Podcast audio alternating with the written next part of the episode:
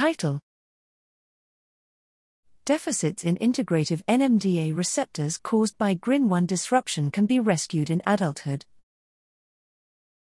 Abstract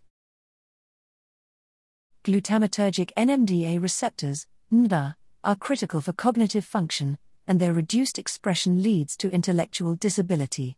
Since subpopulations of NMDARs exist in distinct subcellular environments, their functioning may be unevenly vulnerable to genetic disruption.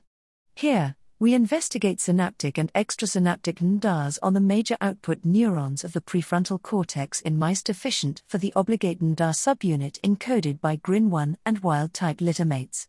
With whole cell recording in brain slices, we find that single, low intensity stimuli elicit surprisingly similar glutamatergic synaptic currents in both genotypes. By contrast, clear genotype differences emerge with manipulations that recruit extrasynaptic NMDARs, including stronger, repetitive, or pharmacological stimulation. These results reveal a disproportionate functional deficit of extrasynaptic NMDARs compared to their synaptic counterparts.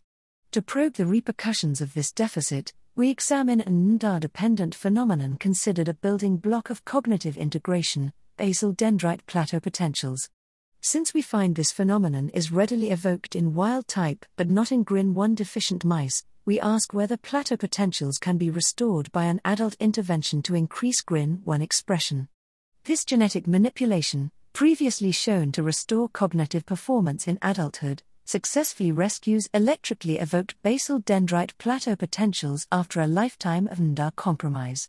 Taken together, our work demonstrates NMDAR subpopulations are not uniformly vulnerable to the genetic disruption of their obligate subunit.